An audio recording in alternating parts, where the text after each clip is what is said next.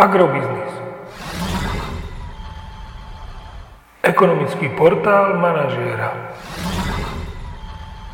Prognóza cien agrokomodít pre 15. týždeň. Očakávané ceny plodín na burze Matif na konci 15. týždňa. Pšenica 208 až 220 eur za tonu, kukurica 210 až 220 eur za tonu, repka 490 až 515 eur za tonu. Vzhľadom na stagnáciu cien v Nemecku a Dánsku predpokladáme, že aj slovenské farmárske ceny jatočných ošípaných zostanú zastabilizované v pásme 1,51 až 1,56 eur za kilogram jatočnej hmotnosti.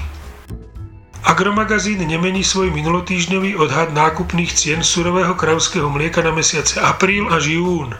Stagnácia cien ropy sa prejavila na minimálnych pohyboch cien pohoných môd na európskych burzách.